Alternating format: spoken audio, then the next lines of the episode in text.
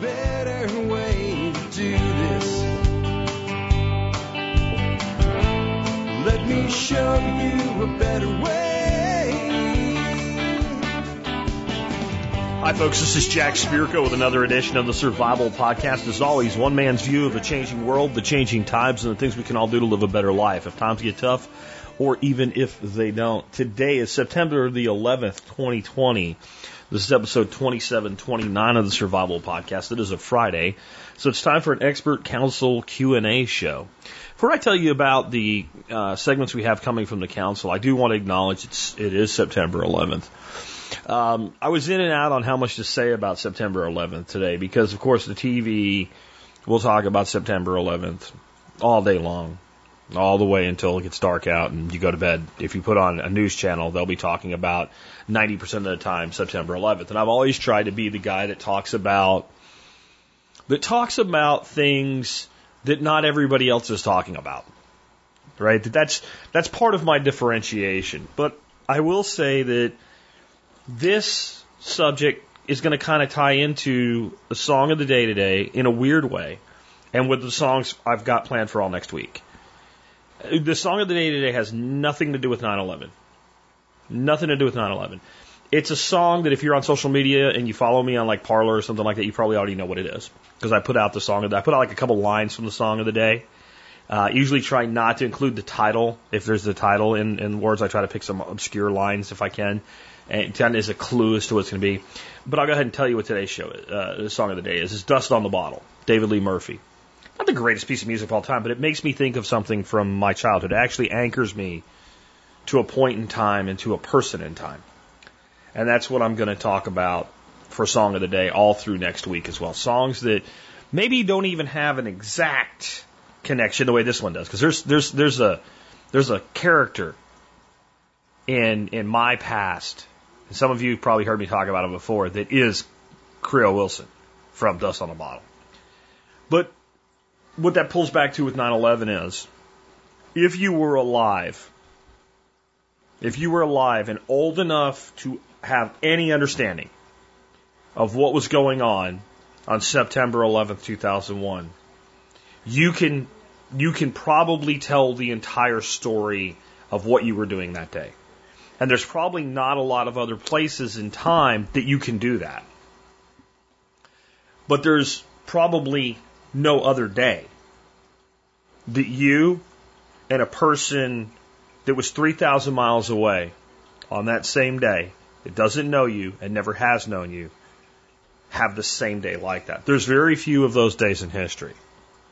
Very few of those days in history. There's some good ones and some bad ones. If you were, you know, I wasn't, but if you were around when the, the first moon landing happened, that would be a good one. I think a lot of people, to some degree, nowhere near the degree that the moon landing in a positive way or 9 11 in a negative way, but probably a lot of people could say that about the recent uh, launch of the Tesla rocket that took two American astronauts to a space station for the first time in a decade from our own place and doing it with a privately built thing. Right? I think a lot of people probably remember that, but nowhere near. Like 9/11 is a bonding of people. And I think that people who are complete believers in the mainstream narrative, people that are complete and total utter conspiracy theorists, and people like myself in the middle that think I don't I don't believe all the conspiracy theories at all. No way. Um, I don't believe that planes didn't hit the buildings. I had friends that were standing there watching planes hit the buildings. It's kind of hard to believe that they didn't. I question the Pentagon a little more than that, but I'm somewhere in the middle. But I think what binds us all is we all know where we were that day. And we all know how we felt that day. And we all felt the same. So instead of reliving it, I'll just say that however you felt that way, the one good thing from it is that everybody else that was there and, and was paying attention the way that you were knows how you felt that day. It's not very common that we know how someone else really felt. But on that day, to a degree, as much as possible, the, the largest number of people in this country understood the largest other number of people in this country in a very intimate way. from hundreds or thousands of miles away. I will tell you that it did have a marked impact on my life, and in many ways, while it wouldn't be for seven more years, that TSP would be born in June of 2008. In, in, a, in a roundabout way, this show was born on September 11, 2001, in a way. Because I was on the road traveling. And I was in Pittsburgh. And the first plane hit just as my plane landed. Then another plane hit. And then the Pentagon. Then a plane that went down in Shanksville. But of course, nobody said it that way. They said it was Pittsburgh. And up until then, I knew that my wife knew my my flight number and knew that she could just check and see that I had landed. I tried to call her when I first hit the ground, but everybody went crazy. Cell phone networks weren't they what they were today. I couldn't get through, and I didn't want to take up a line for somebody that needed it. So I let it go. But when that plane went down in Shanksville, I kept calling till I got through. And I said, You got to get to the school. You got to tell the kid I'm okay. Because they're going to tell these kids what happened. And they're going to say Pittsburgh. And that's all he's going to know. And that night I listened to my wife cry, my son cry. I listened to my son ask me if a war could come here, meaning could war, war, what he understood of war, on his TV come to our backyard. And in that moment, I was 600 miles away, but I might as well have been 6,000 miles away. There was no way I could get back to them. And I made a decision. That I didn't know how, but everything was going to change. A week later, I was at home. I put in the first garden I had put in in a long time. A week later, my son and I took a bunch of leftover bricks from when the house had been built. We built a giant fire pit. We started hanging out with our neighbors on the weekends instead of watching TV. And everything in my life changed just a little bit. And I never went back. And I think what that shows you is no matter what happens, the person has the most control over what comes of it in your life is you. Unlike a lot of my uh, my friends at the time, they were prior military. I didn't want to run back and join the military. I had a couple friends that I served with that were out like I was, and they went back. By that point, I'd figured out what I really wanted to defend my wife and my son and their families. And for me, it was a turning point. And right away, right away, I knew that it would be decades later. And we would still be fighting misguided wars that this was used to justify. I knew that too. Anyway, we got better stuff to talk about today. Well, I guess my segment's kind of be kind of a downer too. I guess I'm a downer guy today. Anyway, I'm Jack Downer instead of Debbie Downer. Anyway, uh, we'll start off though. Um, the concept of truly owning your customer relationships from Nicole Sauce, and uh, she has a new Kickstarter out that she's running her own Kickstarter for on her own server without the Kickstarter people that like suck. She'll tell you about that and discuss this concept of if you're going to build something, truly owning the relationship versus having some intermediary actually control the relationship. And I'll have a few thoughts on that as well. John Pugliano has a lightning round of Q&A. Tim Cook discusses opportunities in what you would call dying communities. Dr. Ken Berry on the right time to take supplements. Thoughts on Tesla Powerwalls and backup power in Tennessee. Tennessee is a little different when it comes up to backup power systems, especially distributed systems like the Tesla Powerwall. Tennessee Valley Authority is not real interested in that happening, and they make it hard. So Sean will talk about that, and I'm going to talk about something, kind of my final pass at what's going on with civil unrest for a while. This time it's not a call to get out of the cities, though it's a call to get out of the cities. But I want to talk about something that, if this keeps getting worse, how how false bravado can get in the way of seeing the real dangers. I'm, I'm going to talk to you about the soft underbelly of the United States system and what it potentially looks like if we have one of these. Uh, you can only call it a civil war, But I, I hesitate to use civil war because what that means to people is not what civil war actually means in most of the world when it happens. We have a belief in our, our minds that a civil war looks like the civil war in the United States, the war of the 1860s. It doesn't. That was uh, it was not a civil war as the word is used around the world. That was two armies with distinct territories fighting each other and having a clear objective as to what both sides wanted. I'm not saying it's good or bad. That's, that's not what I mean. I'm just saying it's different.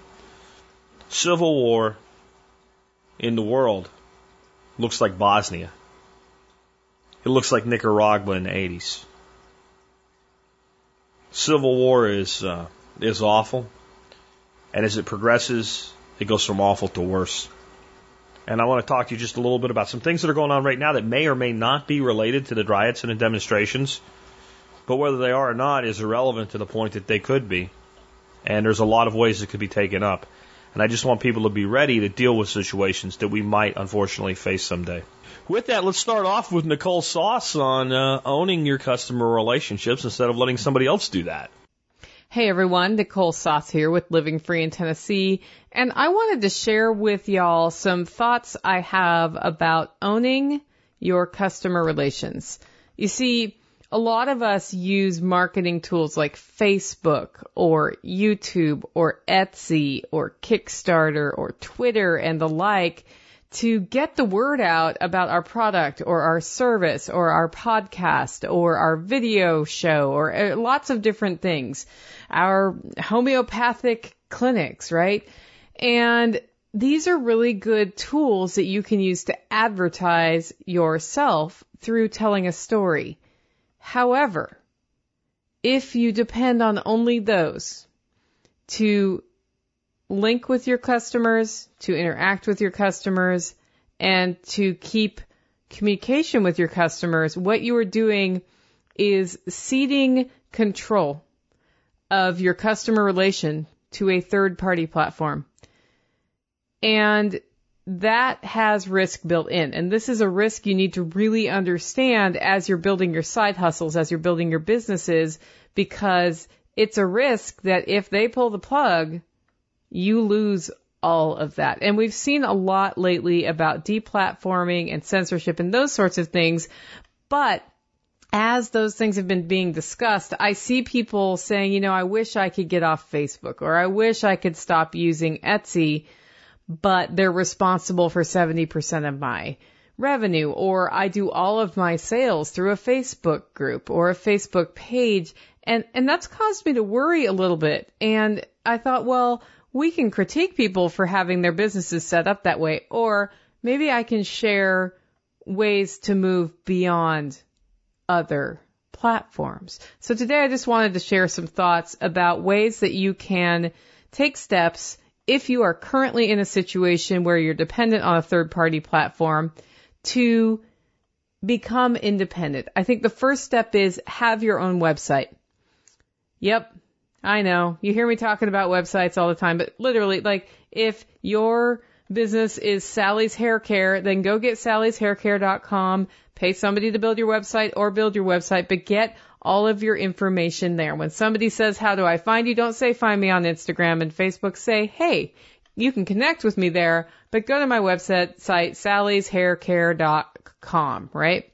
That's the first thing. Second, start collecting email addresses and contact information. That means getting that little collection form on your website, but also if you have a business where you're interacting with people in person, you can have them sign up on paper and add them to an email list on a platform like Constant Contact or MailChimp or uh, Aweber. That's what Jack uses, right? So start having that direct relationship via email. And that's a little bit of work because that means you need to send an email once a week or once a month or once a day, depending on what works best for your business. Number three, customers who are interacting with you on social media right now and buying from you on social media right now, build incentives for them to buy from you on your website rather than from you on Facebook. And I know you don't want to lose customers because they can't buy from you on Facebook or through Instagram or wherever, but there are ways to build incentives. I was actually talking to somebody about this who is kind of stuck in a farmer's market situation right now where they need to have that in-person sort of interaction to sell a lot of their product. And, and I said, well, you know, why don't you make a premium thing, whatever it is? I'm going to use coffee as an example because I'm a coffee producer. And let's say I have Holler Roast coffee. I have Bolivian blend, both great coffees. And then we have Jack's Bourbon Cooled Sumatran. You can get those first two at Facebook or you can get those first two at the farmer's market. But if you want Jack's Bourbon Cooled, you got to pre-order that on my website and then I'll deliver it to you or you got to order it mail order only. So start thinking about ways to launch premium services, premium product lines that they can only get if they connect with you directly, either through your website, by joining your email list, that sort of thing. I'm bringing this up because there has been a lot of push to go off of some of these platforms that are exercising freedom of speech controls, basically. They're censoring opinions they don't like. And if you just jump, having not built the foundation of having your customer base connecting with you directly, that's really going to hurt. But if you start taking steps by having your website built, by finding ways to incentivize that, that direct relationship and by really owning the relationship with your customers, you're going to be much better off. You know why I started thinking of this, guys? It's because my coffee roaster caught on fire in August and a lot of you who are my customers now were very understanding with great delays in shipping while I basically rebuilt parts of my roaster that had to be rebuilt.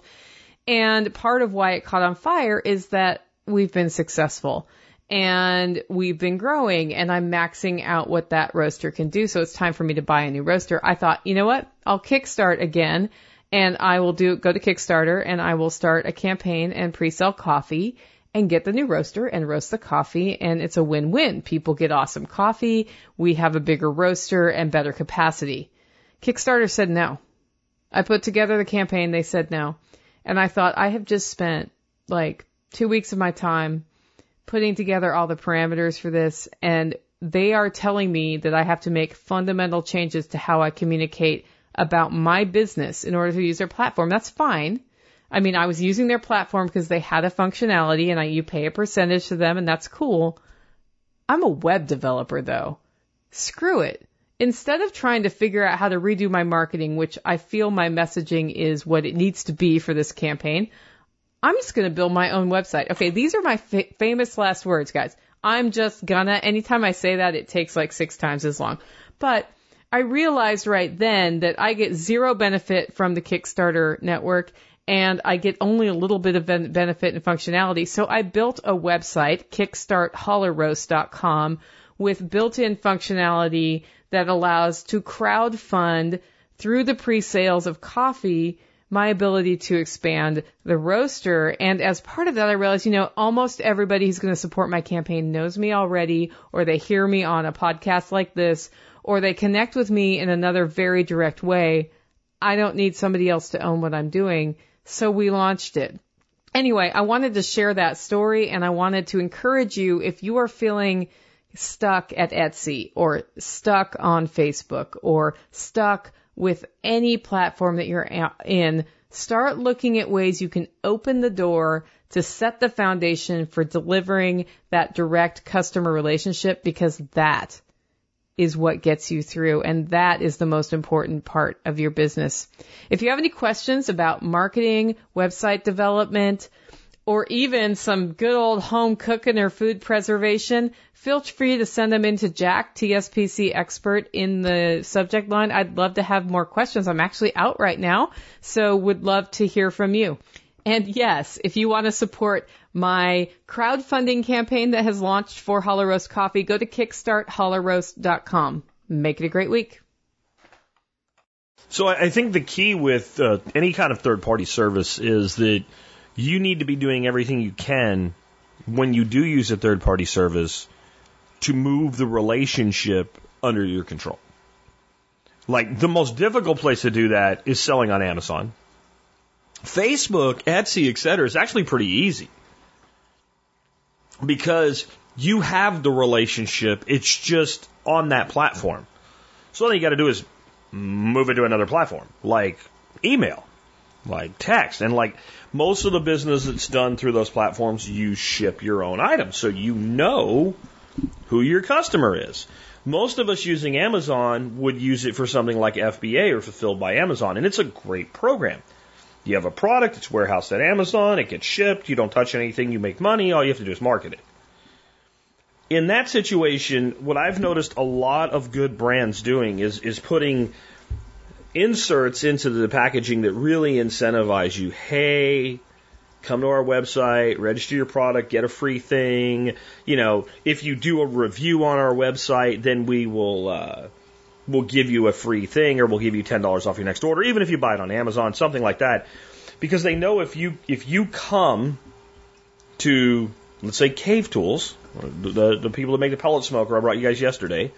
Um, if you go to cavetools.com and you do a review there, you now have given them your name and your email, etc. If you register a product, and it's a little harder, and I'll be honest, I, I advise you to do it if you are the vendor, that you include some sort of insert or something like that. If you're at a place where you are blind to your customer, you can't see them on the other side of it. I suggest you do the best you can to get them to do it, but I know that it's limited because I almost never do it. I was like, no, that's good they did that. And I throw it away. I'm just not that guy, right? But anything you do with marketing is a percentages game.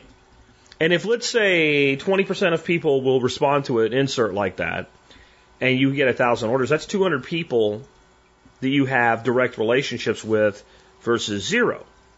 And they're 200 motivated people that probably really like you that they did it in the first place. Because what you can do with 200 motivated people is pretty impressive hey, check this new thing. Why don't you guys tell your friends and family? And they tell two people, and if ever all those two people tell one people, at least you're up to like 800 now, and that's almost what you had before. So make sure you're doing that. If you're doing business on Etsy or whatever, you really want to try, and you know, 20 years ago, I probably would have been, I would have been totally opposed to what I'm about to say. I would have called it circumvention.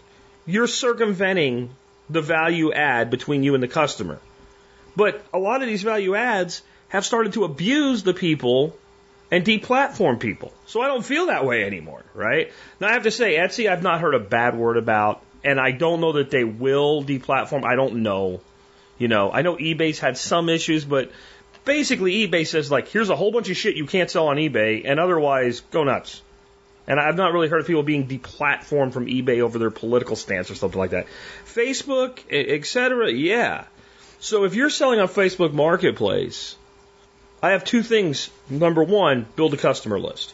You know, set up a Telegram channel like the one I did for TSP and tell people, hey, look, if you get on my Telegram channel and then you text me directly a screenshot, I'll give you five bucks off your next, order. Whatever it is. But start to build that broadcast channel. Right? And then that way, at least when you have something, you can text all your people, hey, I have this now, call for more, or whatever, or something. You know, go, go fill out your, my email form or whatever. You know, use that platform to put people from that platform to your own, whatever your platform is. I, I'll give you an example of why this is so important my uh, my nephew and my niece-in-law. I have several of those, but this particular one, yeah, she the the niece-in-law is a uh, Instagram model, and they have a private website and what have you. And it's not porn or anything, but it's uh it's very sexy. Let's put it that way. She's basically a, a fitness model, and um, they've had their Instagram shut down a couple times. They've always got it back. But all their money's made through a private website, and it's not like an OnlyFans or something like that, right? It's it's it's their website. Well, so they weren't happy about it, but their income was largely unaffected. And that way they have all of their customers and all their past customers, because it's easier to sell to a past customer than it is to a new customer a lot of times. And they had all of that information, and when they, you know, they started doing TikTok videos, they were able to use that to seed their TikTok and take off even faster. And if TikTok gets shut down, then they could do it somewhere. You see what I'm saying? So no matter what you're doing, you need to be thinking that way in 2020. And it, it makes me think. I did a video quite a while ago. I'll, I'll look it up and put it in the show notes. But basically, it was on YouTube, and it was like why YouTube producers that want to monetize their channel need to avoid platforms like Patreon. And I think that speaks to a lot of things today. And if you haven't ever watched that video or if you haven't watched it in a long time, go watch it sometime this weekend. And then think about it in the context of what's happened since I put it out. Anyway, next one, John Pugliano with a lightning round. Hey TSP, I'm going to do a lightning round of questions here. I'm going to try and be fairly brief. If these are one of your questions and you didn't get the specific answer you want, feel free to go to either one of my websites and contact me personally, and I'll try and get you a better answer. I am merging a number of topics and questions together here so that we can get as many of them in as possible. First question comes from somebody in Missouri. They're asking about an inheritance tax, and this would be on money that they potentially would inherit from their in-laws. Okay, a couple things here. A lot of people are worried about inheritance or estate taxes. They are two different things. Make sure you know the difference. But they really don't apply to most people. I'm going to tell you why here in a second. The federal government and most states do not have an inheritance tax, but they do have an estate tax.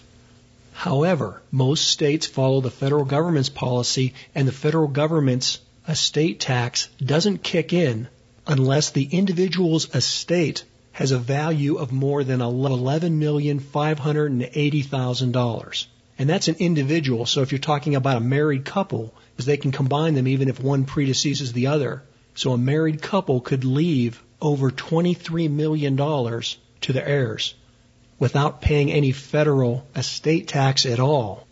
And that also, as I say, applies in most states. So unless your in-laws have an estate of more than $23 million, you probably don't have to worry about anything. Now I say probably because although you told me what state you lived in, you didn't specify where your in-laws live and that does make a difference. Because there are about a dozen states or so which have either an estate tax or an inheritance tax. And in fact, the great state of Maryland has both. And so even though you live in Missouri, which doesn't to my knowledge have an inheritance tax, if your in-laws, for example, lived in Illinois, which is, you know, just across the state line from you, well, Illinois has an estate tax that kicks in at $4 million. And then, of course, that doesn't mean that you have to pay the estate tax because there's ways to plan around that, for example, by using things like trusts and other mechanisms but if you're in that kind of situation, you should probably be getting the counsel of a professional so you make sure you do it properly. Now the next question is in regards to should you pay off your mortgage or should you pay off various debts that you have? There are some people that have debts that they're not being charged interest for. You know, maybe a car payment or something like that where you got a zero interest loan. Well, why would you pay that off early other than for the convenience of just getting rid of the debt? I mean, you may want to do that, but the bottom line is if you have $10,000 in cash and you owe $10,000 on your car payment, but you're not paying any interest on that car loan, then I'm not sure why you'd want to pay it off early. Now, I'd say use that same logic on other loans that you may have, for example, like on your mortgage. I'm generally somebody that encourages people to have their mortgage paid off. However, I qualify that by saying that, listen, if you have a mortgage and you have an extremely low interest rate on it, chances are you can find some other investment opportunities which over the long run are going to more than cover the cost of that interest rate. Now here's a question from Joe and Joe says that he's rich and he asks two questions but doesn't give any details. He says, how do I protect myself from lawsuits? Do I need a trust? And his other question, he says, when should I walk away from work? Well, as far as protecting yourself from lawsuits, like anything else, Joe, it depends on what state you live in because laws drastically vary from state to state. If someone trips and falls at your front door and they break their leg and they sue you, well, they're really not going to sue you. They're going to sue whoever owns the home. And so if your home is in the trust, having a trust isn't going to protect you from a lawsuit because the trust itself is a legal entity, but it can still be sued. And so really, I think probably the best way to protect you and your wealth is to make sure that you have adequate liability insurance. And as far as the amount of liability coverage that you should be carrying, well, that should correlate to how much wealth you're trying to protect. Now, your other question about when to walk away from work, well, it kind of sounds like you don't like what you do. And in that case, if you're rich, I'd say you should probably quit tomorrow. We work for two reasons. One reason is to generate an income, and the other reason is for personal satisfaction. If you have enough money where you don't need the income, and you're not getting any personal satisfaction from the job, then walk away from it. What I encourage people to do, and this is especially people that are younger, is don't focus on working in a job that you're going to retire from, but rather build yourself some type of a lifestyle career where you never plan to retire because you enjoy what you do. And then Nick and some other people have asked about, you know, the money within their 401k account. You know, how do you move that to cash? Well, Nick, look at your investment options within the 401k.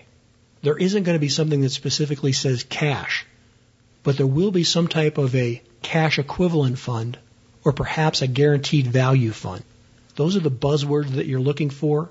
And if you want to move your money out of the stock market, then those are the type fund names that you want to look for to put your money in until the turbulence or the downtrend in the stock market goes away, and then you can use that to move back into those index funds or whatever type of stock market investment options are within your 401k. Christina is worried about a recession or a depression, and she wants to know how that's going to impact government pensions and Social Security. Well, as far as federal pensions and federal Social Security, it's not going to have any impact on it at all.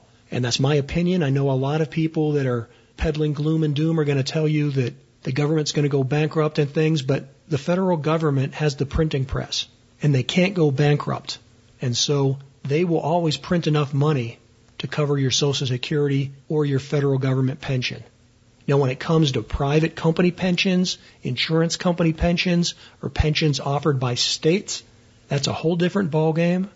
I think a lot of states and companies and insurance companies are going to be running into a big pension bubble. And I don't think that's necessarily a pending disaster, but in the coming years, there are many unfunded state and insurance company type programs. And I think the end result of those will be that the federal government will have to come in and bail those pension funds out.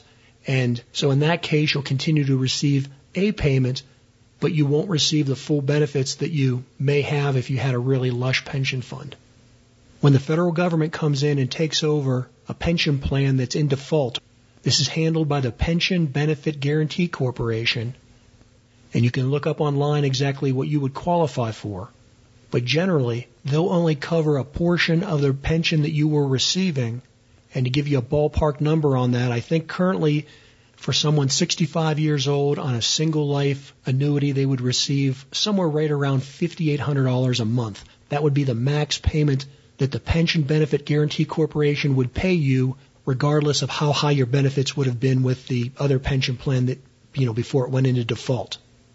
So even if your pension fund goes into bankruptcy, you are going to have a minimum floor and some protection as to the amount of money that you're going to continue to receive because that is guaranteed by the federal government.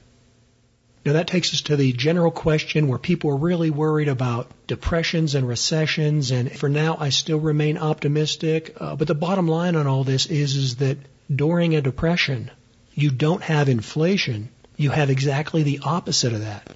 You have deflation. That's why it's called a depression or a recession. That means then rather than prices going up, they actually come down.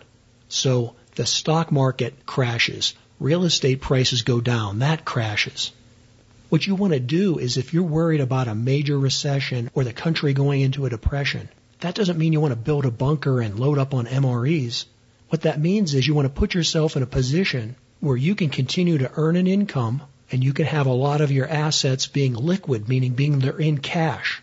And then when the market prices come down, you don't want to panic or be fearful. That's when you want to go in and buy real estate and buy stocks and make other types of investments in distressed assets because a depression or a recession doesn't mean the end of the world. It just means a reset to the current business cycle.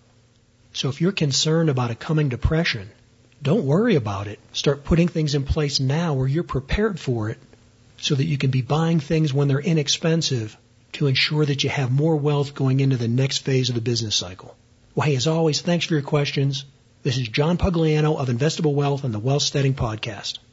All right, good stuff. Next up, uh, we have Tim the Toolman Cook with uh, opportunities within dying communities. Hey guys, Tim the Toolman Cook back here from All Seasons Maintenance in East Central Alberta, Canada.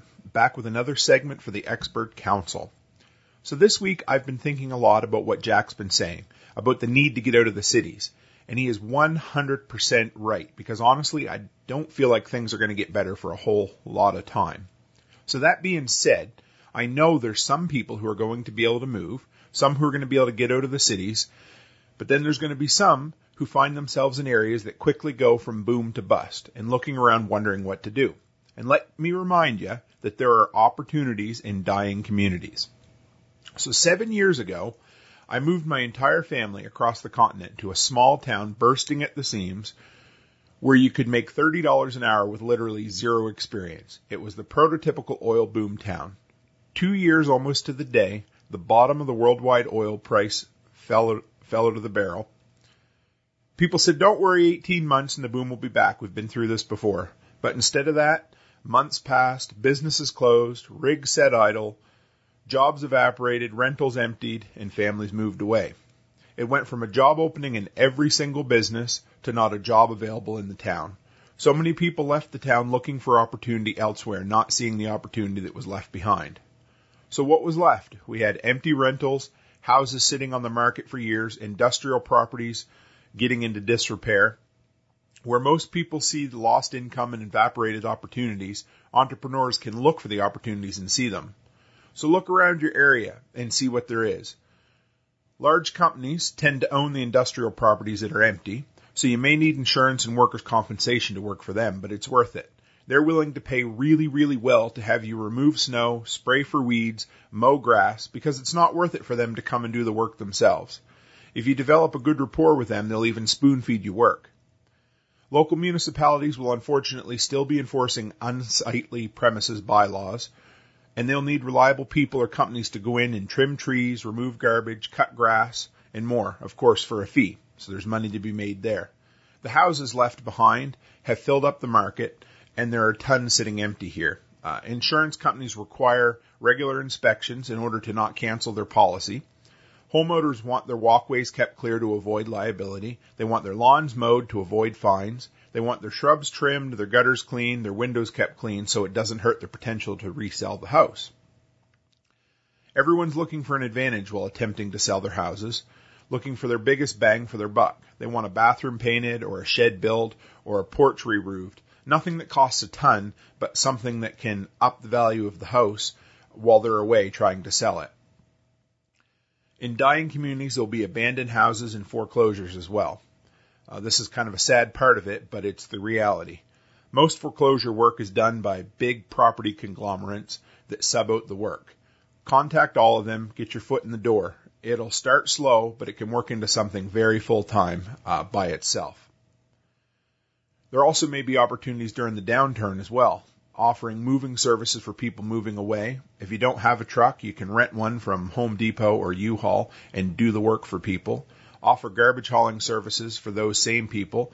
They're going to have a lot of refuse left behind as they're moving away and need things cleaned up. Offer cleanup services for landlords. Watch the market, and if you're quick to contact potential renters, you can get good at finding people to rent empty apartments for landlords for a fee. Hopefully it doesn't get as bad as we think it's going to.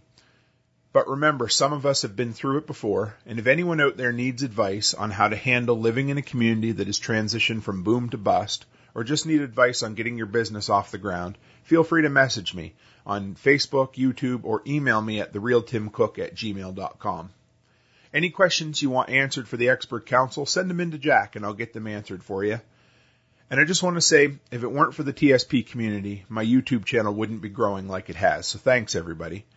If you're looking for more business ideas, I just did a two part video showcasing 10 more services you can offer that cost you nothing to set up that get you money, making money right away.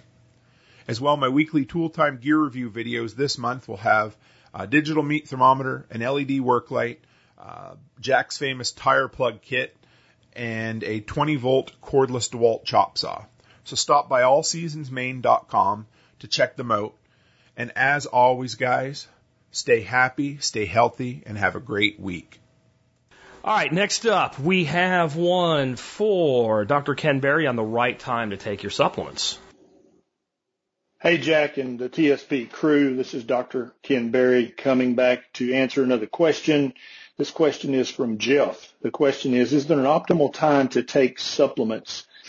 Jeff understands that high levels of sugar in the gastrointestinal system and in the bloodstream can block nutrients from getting into the cells, and that's absolutely true. Jeff does some daily intermittent fasting, which I hope all of you guys are doing. It's wonderful for your health optimization in hundreds of ways. I talk about a lot of this stuff on my YouTube channel. Uh, Jeff wants to know should he take his vitamins near the end of his fast or just before eating because of the blood sugar issue? This is an excellent question, Jeff.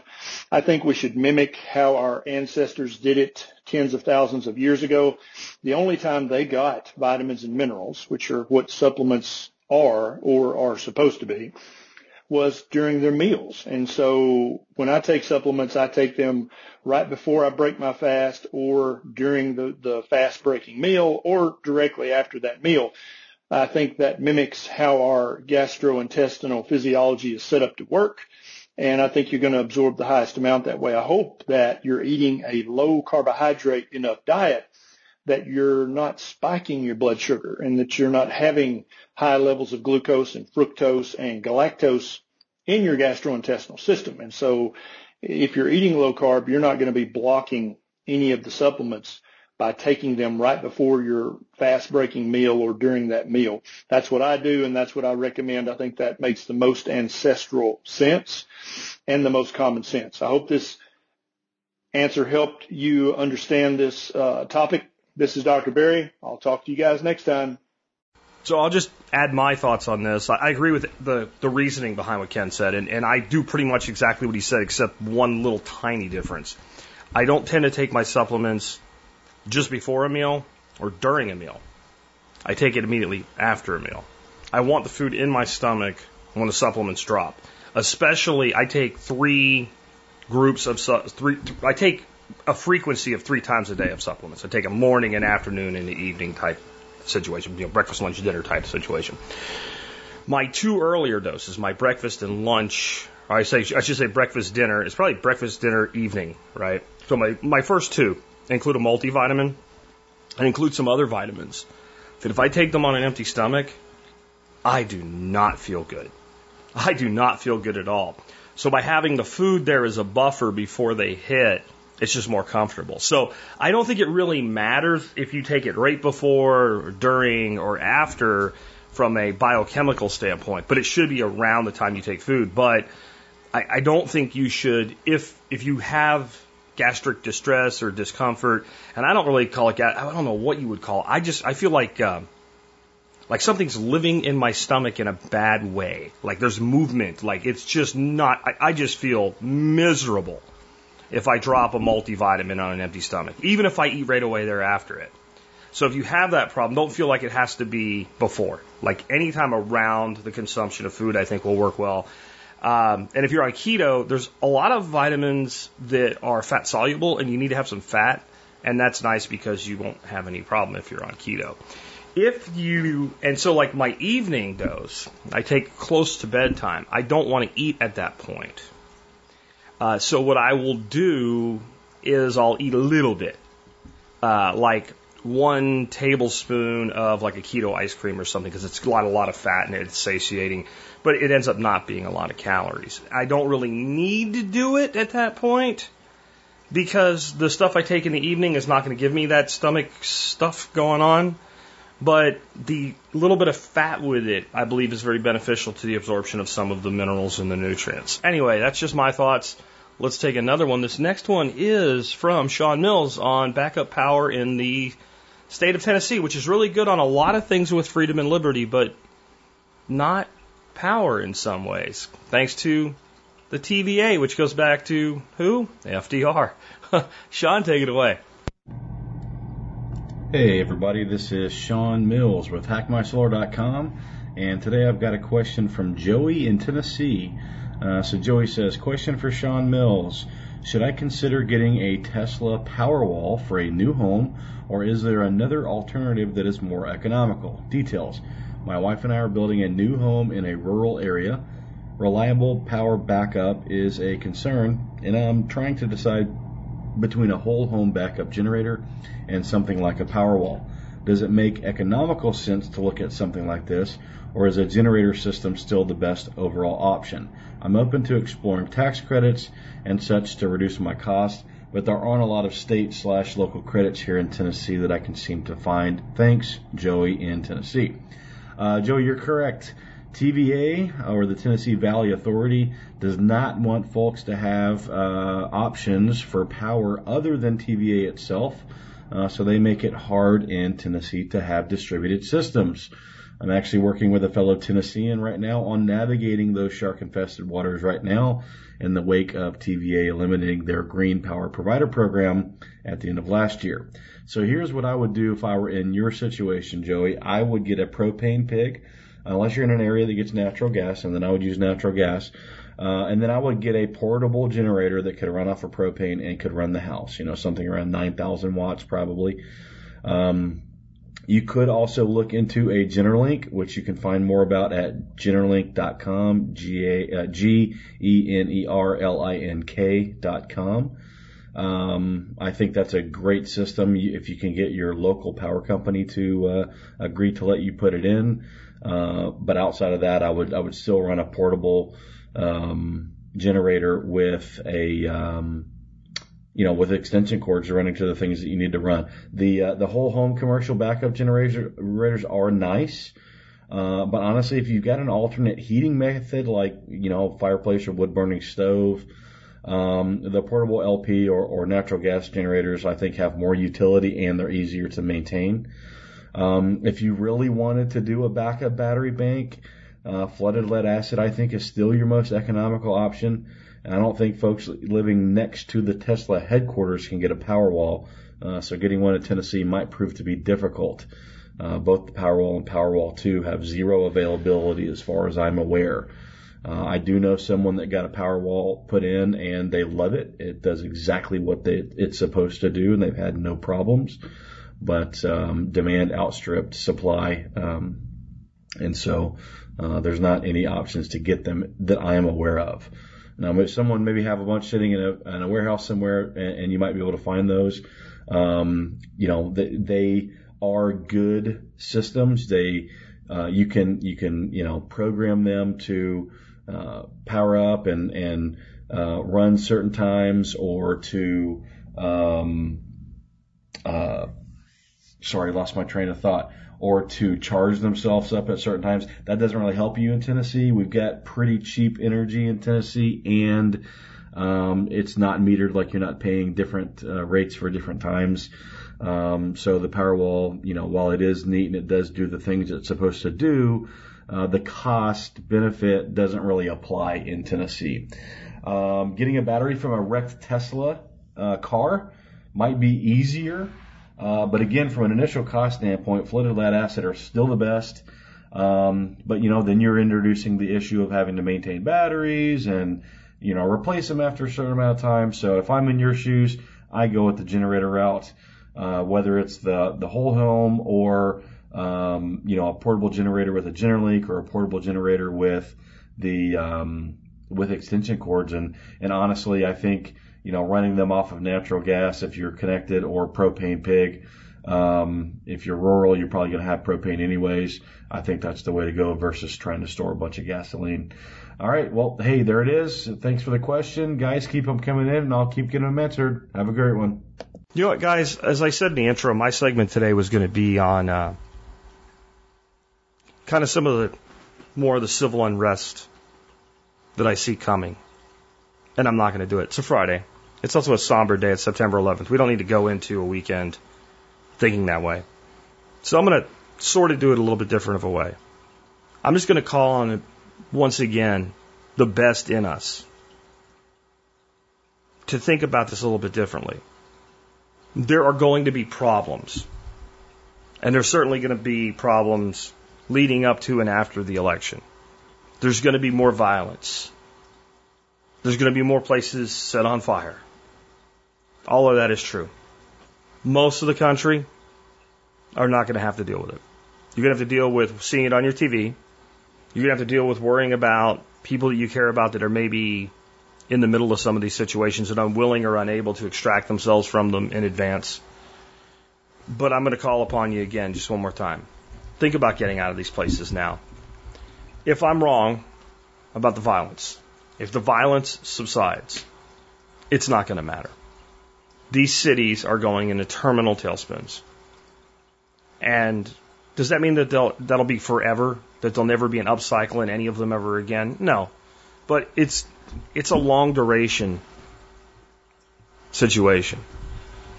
But boy, there's so much opportunity. That's why I'd rather just change the way I'm doing the end of the show today to the side of the opportunity. There are so many wonderful places in this country. There are so many places that are looking for something to bring them back, or something to make them even maybe what they never were, to give people a little bit of hope. And that's all built around good relationships and good community. So I, I don't think maybe there has been a time where it's more important to make that move for yourself. But I also don't think a time has ever existed where there's more opportunity to do it. There is right now tons of little places all over America where towns have just kind of faded from what they once were. And they're not totally gone. They're just, they're populate, see if the population of a town has declined over the last, let's say, 20 years. In general, that means there's a surplus of property available there. And that spells opportunity. And people in these places are looking for something to happen. There's so much, if you're an entrepreneur, there's so much opportunity to build a business. See, I, I want you to just again start thinking from the standpoint of problems equal opportunities. Whenever there's a problem, if you think about it, every way that people earn a living is built upon solving a problem. The most proactive, happy, you know, good things are still solving a problem. If you look at like, let's say growing food, farming, or raising livestock, you don't see that as a negative, but it solves a problem. I'm hungry. I need something to eat. Everything that we do, every job that somebody has, exists because one, one way or another, it's a solution to a problem. Even things that we don't think of that way, like let's say marketing. You have a job in marketing. Well, the problem is the company that you're doing the marketing from needs more business and can't reach enough customers. So if you have problems, you have opportunities. And that's all I'm going to say on that today. I want to be real brief today. Just take this weekend and step back away from all of this ugliness. And if you're in a good place geographically, build where you're planted, grow where you're planted. And if you're not, really think about how much impetus I've put on this over the last couple months about getting to that good place. Because I don't know that the opportunity will get any better anytime soon to make that decision, to make that move. There's a lot of good in the world. There's a lot of good people in this country. And, and stop thinking in us and them mentality. You know, recently there was the thing where a mob went to uh, an outdoor seated restaurant. I don't remember if it was D.C. or New York, but they were forcing people to do the black power fist. One woman said no. They threatened her. She said no. They threatened to get violent with her. She said no. She stood her ground. Guess what, folks? This has not been widely reported. It should be. She was a Black Lives Matter protester. In general, she agreed with the people that were trying to make her do something. But she said no.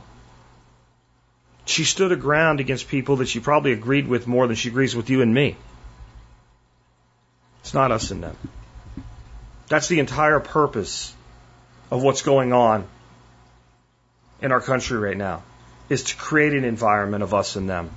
I shared a video with you earlier this week where uh, it was like a counter protest, and Antifa showed up, and Antifa got their ass beat.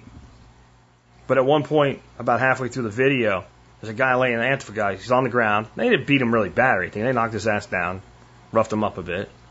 But as people are walking past and tell him just stay down.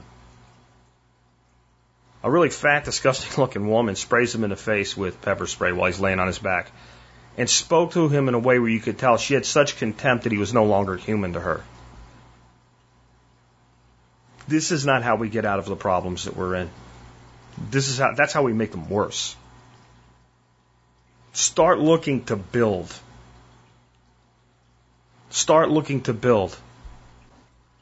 As I finish up here, I realized that um, when I got into talking about September 11th, that I skipped over the quote of the day. And that probably works out perfectly because this quote actually fits really well with the way I've changed this end segment. It was by Robert Louis Stevenson.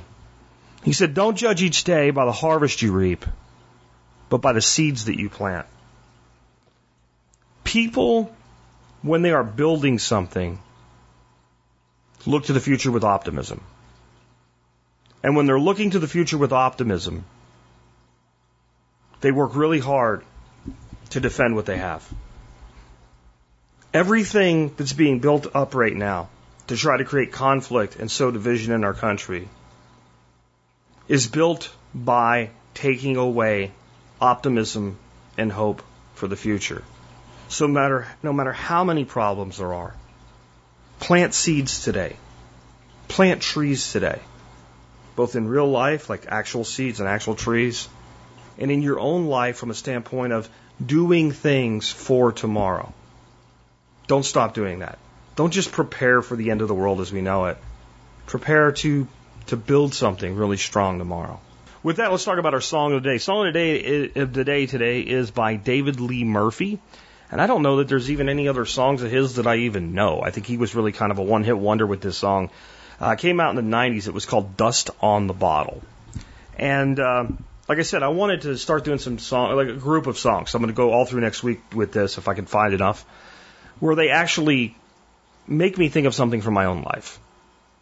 Well, here's what this song makes me think of. Just a few houses north of where my grandfather lived in Pennsylvania, there was a gentleman by the name of Buddy Shoemaker. He was the guy in this song. He was a guy, he made wine really good wine for a country winemaker in central Pennsylvania, man. He made wine out of everything. He made dandelion wine. You know, he made wine from my grandfather's grapes. He made wine from strawberry and rhubarb. He made a strawberry rhubarb. It was freaking amazing. He made all this wine, and the way he did it, he grew nothing. He picked nothing. He made blueberry wine from you know wild blueberries and all, blackberry wine. People would bring him stuff to make wine out of. He'd make wine give them half of the wine from whatever they brought him, keep the other half. This guy had social capital like you wouldn't believe. This guy was an amazing man. And if you needed help, and you went to Buddy, if he didn't know how to help you, he knew somebody that did. He'd put you in touch with him. He was just an amazing guy. And I remember one time, he came down to our place. My grandfather was sitting out on the porch listening to his crappy old music like he always did. I was sitting there with him. Buddy comes walking down the sidewalk. Has a bottle of wine in his hand. Hands it to the old man. Said, Here you go. The old man looks at it and says, well, What's this? He says, It's your wine. He said, It's seven years old. So that's when your wine is the best. And I know you. I give you a bottle of wine, it's going to get drunk. You'd never, ever let that bottle sit for seven years. So once I figured out when your wine peaked, I put a bottle away for you. Every year, I make you another batch. I put another bottle away for you. And I'll have one for you every year from now on. The old man's face it was pretty amazing. You know, this was a hardened old man. He was a coal miner. He had coal in his arm. I used to think my grandfather was the toughest man in the world because he had pieces of coal embedded in his arm from a mine accident. Served through World War II, lived through the Great Depression, and I saw that man's face soften because somebody did something for him that no one else could ever do for him. It was such a simple thing. It was so simple to just take that bottle and set it aside and say, hey, I've known Biff my whole life. Brings me great grapes every year. I'll just reserve one extra bottle for him. It was simple. It'd been easier not to do it. But he solved problems. People had extra stuff. People liked wine. People didn't have the time or the inclination to make it. So he solved the problem. Bring me your stuff and I'll do it for you. He got really good at it. Never charged anybody any money. Lived in a modest house, drove a car that was 25 years old, but in some ways he was one of the wealthiest people in that area. Would never want for anything. When I hear this song, takes me back to that time, and I remember that story. Take that with you through your weekend. It's been Jack Spirko with another edition of the Survival Podcast.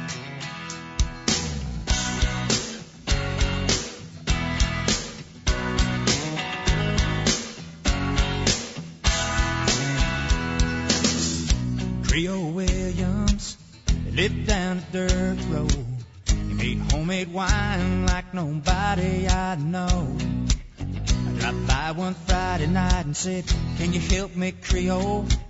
I got a little girl waiting on me and I, I wanna treat her right. He said, I got what you need, son, as we sat down in the cellar. He reached through the cobweb as he turned on the light and said, There might be a little dust on the bottom, but don't let it fool you about what's inside.